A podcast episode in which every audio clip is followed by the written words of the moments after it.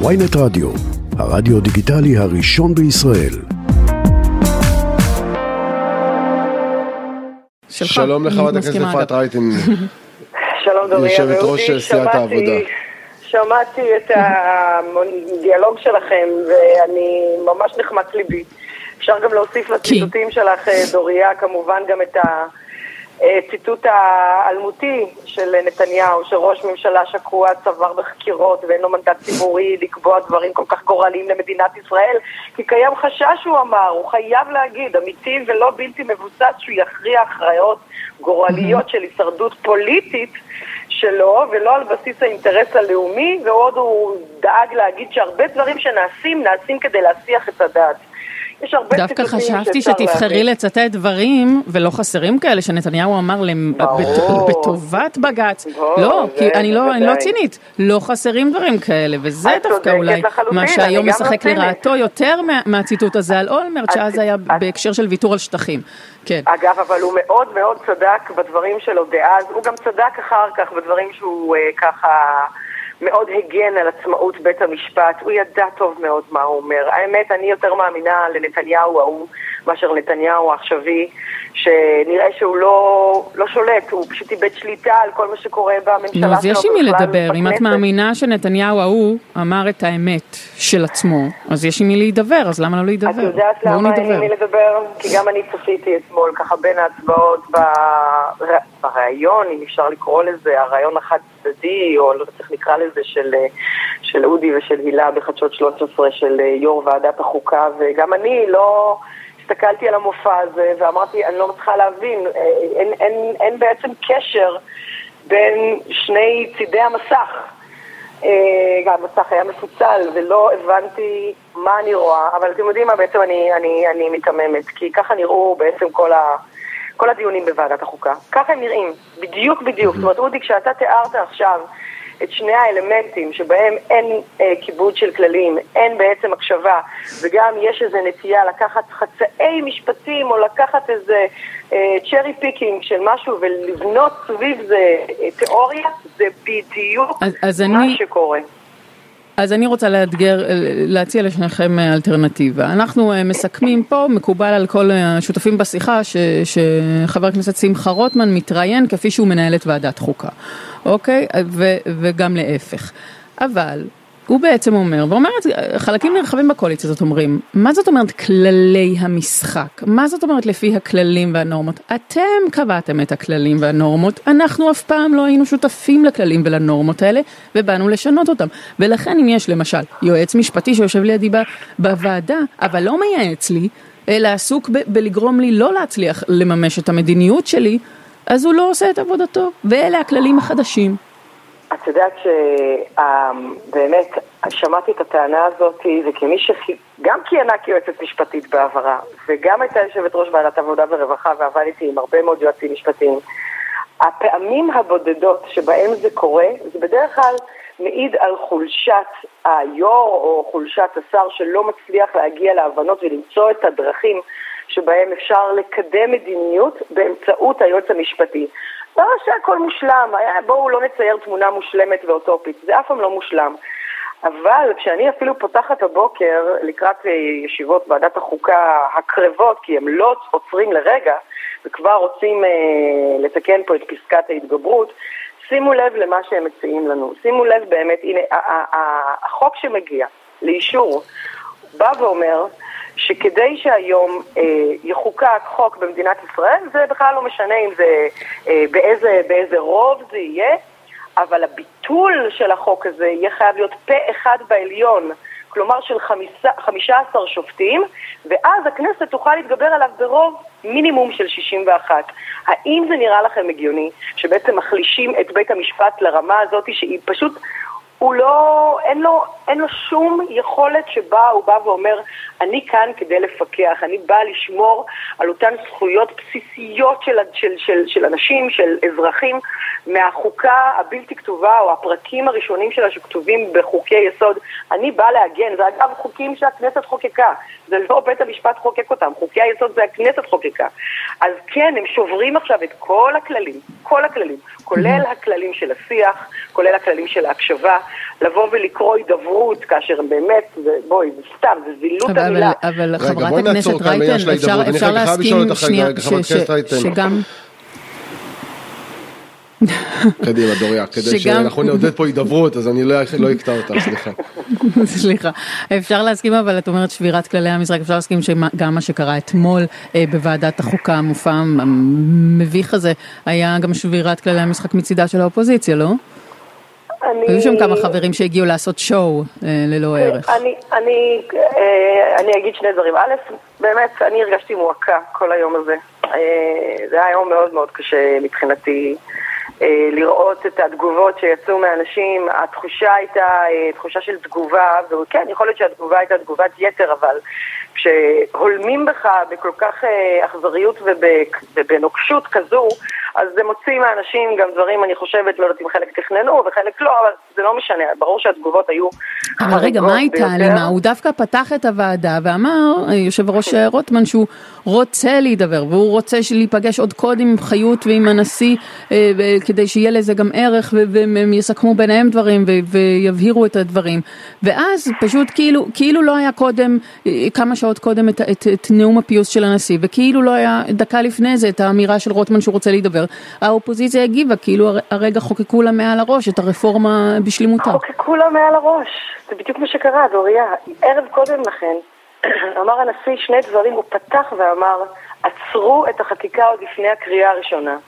הייתה התעלמות, לא, הוא אמר, הוא אמר, עצרו את הקריאה הראשונה, הוא לא אמר עצרו את החקיקה, ואת יודעת שיש הבדל. עצרו את הוא הקריאה ידע מה הראשונה, את להגיד כדי? שלוין לא יצטרך ל- להראות שהוא מתקפל.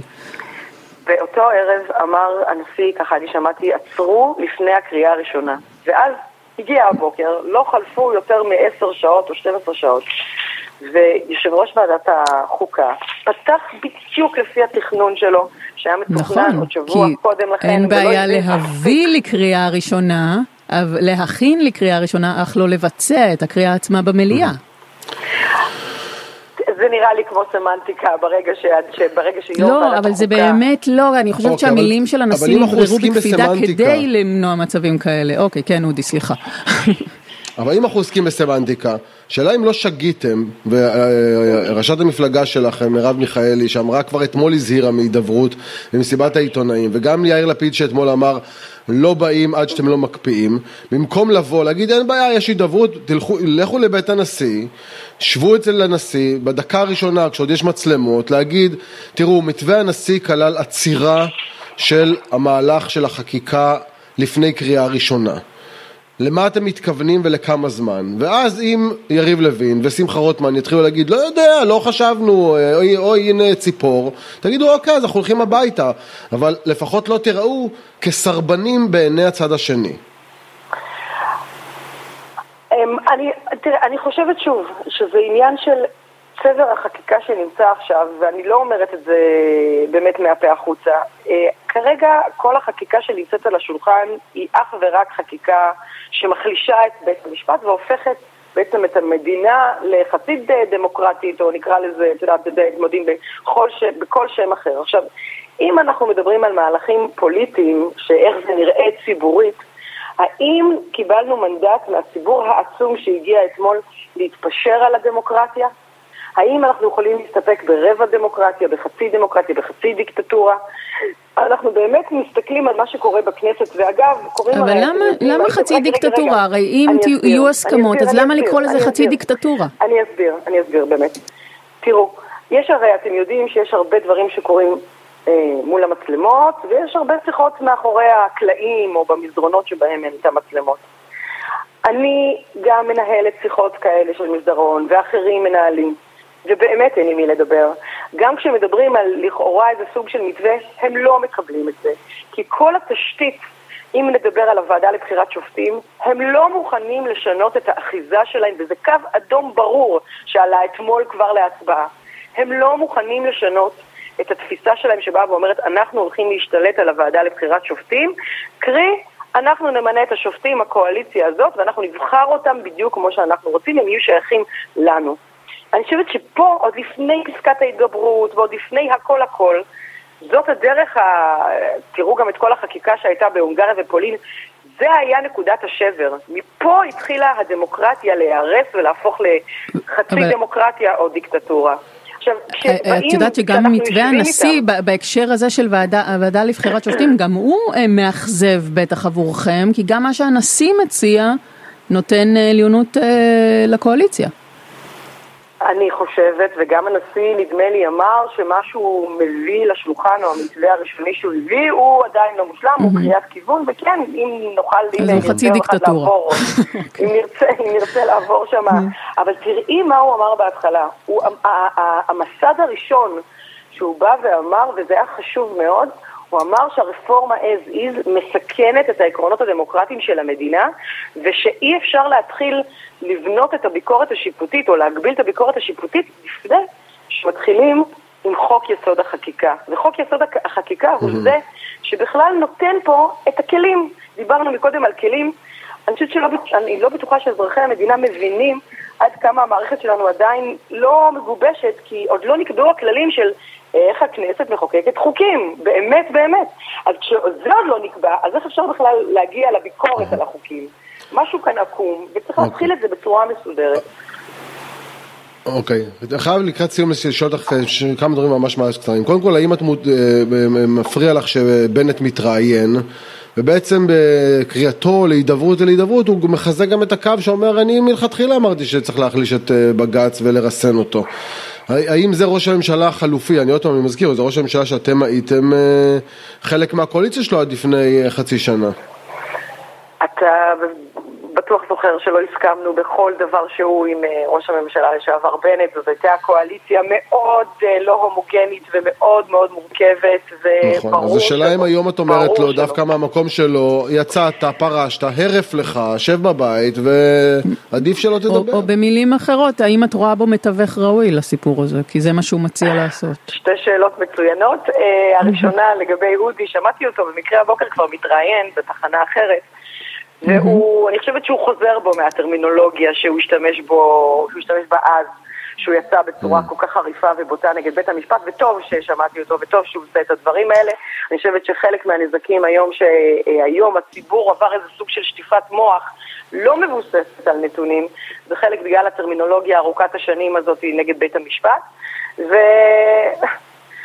לא אתן ציונים, או לא אפנה, אני לא פונה לנפתלי בנט שיהיה המתווך. אוקיי. מה עם אולמרט? חברת הכנסת אפרת רייטן. האם גורמות אוקיי. נזק? רגע, רגע, עוד מילה אחת על אולמרט. האם הדברים של אולמרט שקורא למלחמה ברחובות, האם את יוצאת נגדם? האם את חושבת שהם גורמים נזק למאבק שלכם? אז תראה, אתמול ראיתי הפגנה מדהימה, מחאה של, לא יודעת אם 100 או 300 אלף, כל אחד אומר דברים אחרים. היא התנהלה בצורה מופתית, למרות כל הדברים שנשמעים, וזו לא פעם ראשונה בתקשורת בשבועיים שלושה האחרונים. קריאות שששות עלי קרב, ראיתי באמת, ומגיע שאפו ויישר כוח לכל המארגנים, זה בעצם החברה האזרחית מארגנת. וזה היה מדהים, אני חושבת שהאזרחים לימדו שיעור יוצא מן הכלל, גם את מי שקורא להם אנרכיסטים, גם את הפוליטיקאים, לבוא ולהפגין בצורה כל כך מדהימה, באמת מגיע להם שאפו. ולא, אני חושבת שלעודד אלימות, לא משנה מאיזה צד אתה, גם אם אני תומכת במחאה הזו, כמובן שאין לה שום מקום. חברת הכנסת אפרת רייטן, יושבת ראש סיעת אבות, תודה רבה שדיברת איתנו. תודה רבה לשניכם, יום טוב.